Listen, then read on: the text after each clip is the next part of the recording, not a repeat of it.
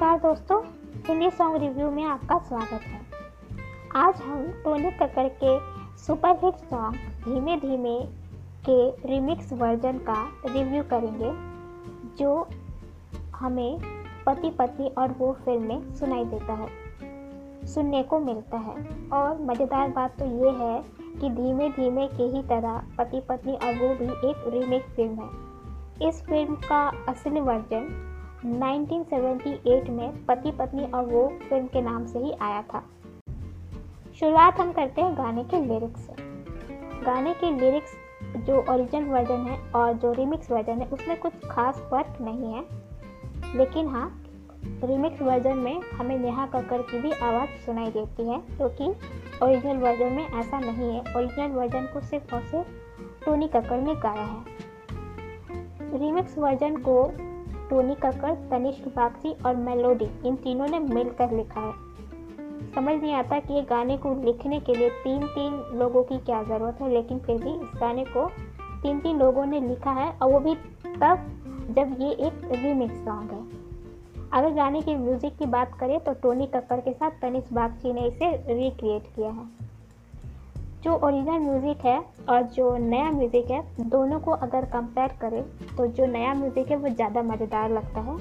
क्योंकि जो पुराना म्यूज़िक है, जो ओल्ड वर्जन वाला म्यूज़िक है, वो थोड़ा ज़्यादा शांत लगता है, ज़्यादा रोमांटिक लगता है। उस पर आप हल्का फुल्का हिल डोल सकते हैं। लेकिन ये जो नया वर्जन है, इसमें आपको ज़्यादा फ्रीडम मिलता है नाचने के लिए। क्योंकि इसमें हाई बीट्स का इस्तेमाल किए हैं, थोड़ा लाउड म्यूज़िक इसमें दिया गया है, थोड़ा जो ओरिजिनल वर्जन का म्यूज़िक है, उसको दोबारा से क्रिएट करके थोड़ा और अच्छा बनाएँगे।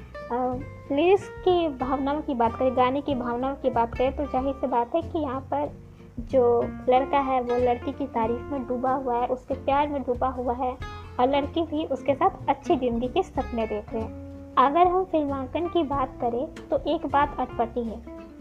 लिरिक्स की एक लाइन है, गोरी तू बड़ा शर्माती है, तुझको शर्म क्यों आती है?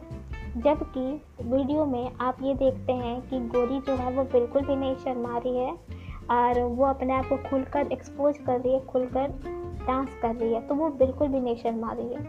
तो यहाँ पर ये जो लाइन है, उस चीज़ का बिल्कुल भी मान नहीं रखा गया है।